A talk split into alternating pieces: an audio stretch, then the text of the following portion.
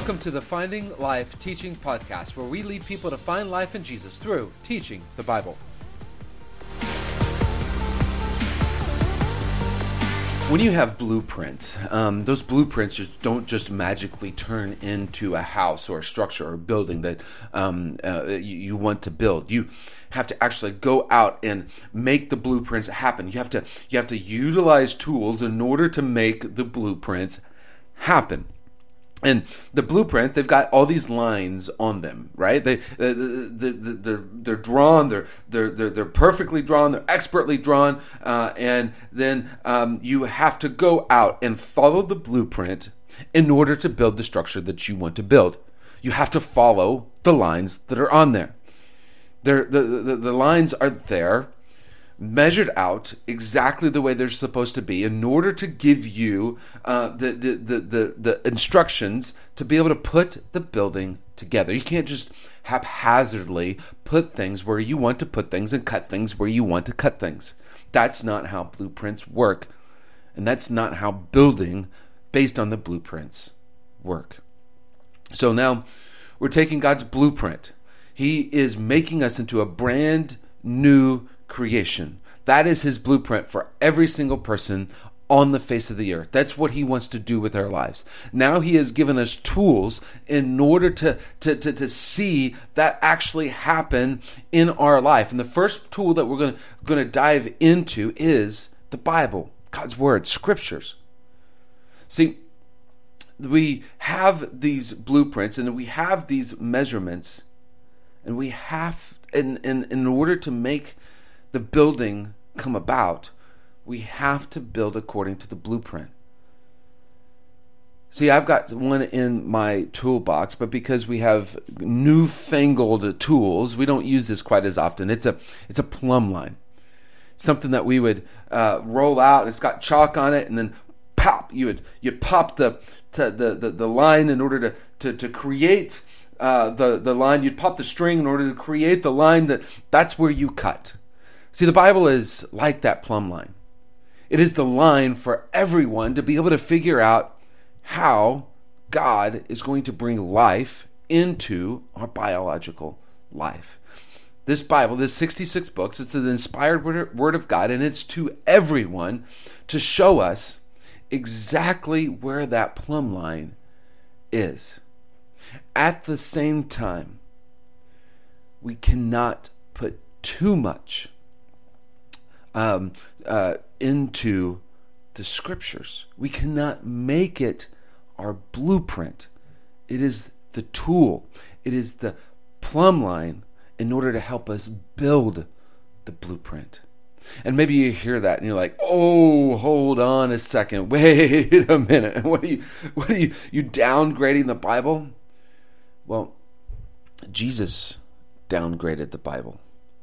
He didn't he put it in its rightful place himself. See, in John chapter 5, verse 39 and 40, when he was having one of his knockdown dragouts with the religious leaders, he said this You pore over scriptures because you think you have eternal life in them, and yet they testify about me but you are not willing to come to me so that you may have life, so that you may have Zoe life. See, we're reading these out of the context of, of, of, of an entire story. In the beginning of John chapter 5, Jesus did kind of kind of his favorite thing to do when he wanted to make the religious leaders mad. He he healed somebody on the Sabbath. And so when they started attacking him about that, instead of playing the role of peacekeeper or a peacemaker or, or you know you've you've got me wrong you've got this whole thing wrong or or you know you took me out of Jesus actually fueled the conflict John chapter 5, 17 and 18, he says this Jesus responded to them, the religious leaders, the Pharisees, My Father is still working, and I am working also. But this is why the Jews began trying all the more to kill him. Not only was he breaking the Sabbath, but he was even calling God his own Father, making himself equal to God. I mean, this is this is a big deal, right? Like Jesus making himself equal to God? If you're listening to this and you're kind of testing the testing the waters or kicking the tires on this whole Jesus thing, I mean, he makes a pretty big claim here that he is on equal footing as God. And if you if you've kind of heard that Jesus may, maybe never made that claim, well, that's not true, because people wanted to kill him based on the fact that he was making this claim. And so the next, um, the, the between John 5, 17 and 18 and John 5, 39 and 40, where we've already read, Jesus is talking about all the reasons why they should listen to what he has to say about who he is in relation to the Father. And that ultimately there are four things that testify to him and his relationship to the Father. First of all, it was John the Baptist. John the Baptist testified to this. But his own works, Jesus' own works testified to this. God the Father himself testified about this. And he talks about this right before where we read earlier, uh, 539 and 40. He, he says in 537 and 38, The Father who sent me has himself testified about me. You have not heard his voice at any time, and you haven't seen his form. You don't have his word residing in you because you don't believe the one he sent. Them's fighting words. To the religious leaders, those were fighting words. Jesus is is is getting right up in their faces, pointing his finger, maybe not literally, but figuratively and spiritually. He's getting right up in their face, pointing their finger and attacking everything that they think they they have confidence in or the, the reasons why they have confidence in the fact that, that that they are God's spokespeople. He's saying, uh-uh. You don't. You aren't God's spokespeople. Because everything that you have confidence in isn't true. See, they think that they are God's spokespeople. But Jesus says that they haven't heard his voice at all. They believe that they're his, they are God's spokespeople to his form, exactly who he is, and exactly what he wants, and exactly what he expects of everybody. But Jesus says, You haven't ever seen his form. And then they are so um, religious and they know the Bible so well I mean, they at least have the first five books of the Old Testament memorized, or what we know of as the Old Testament memorized, but many of them, if not all of them, have the entire Old Testament memorized. I mean, we think we're doing good when we've memorized one verse. They have the entirety of the Old Testament, what they knew of as the scriptures at that time, memorized. And God or Jesus says, You don't have his word residing in you at this point in time, they're going to be just livid. What do you mean we don't have God's word residing in us? We have it memorized. And then he says this You pore over the scriptures because you think you have eternal life, eternal Zoe in them. And yet they testify about me. But you are not willing to come to me so that you may have Zoe, eternal, abundant life. See what Jesus is doing, he's putting scriptures in the rightful place. The scriptures do not have Zoe life residing in them. Memorizing scripture does not give us Zoe life. Learning about theology does not give us Zoe life. Learning facts about God's word does not give us Zoe, abundant, eternal life. Knowing Jesus gives us abundant, eternal Zoe life. Having a relationship with Jesus is what gives us this life that flows from God's throne into our soul, through our soul, and into every area of our biological life. Knowing Jesus, that's how we get this life. The scriptures point to Jesus, who is the giver of this life. That is the rightful place the scriptures have. Yes, they are God's gift. Yes, they are inspired by Him. Yes, they are God breathed. Yes, they are infallible. You can trust them that they are exactly what God wants to give us to be able to point to Jesus so that we can have that relationship with him so that he gives us the eternal life so that so that the spirit floods our souls with this eternal life and that this eternal life uh, impacts every single area of our life. The scriptures are important. The scriptures are vital, but the scripture isn't all we need because what all that we need is Jesus.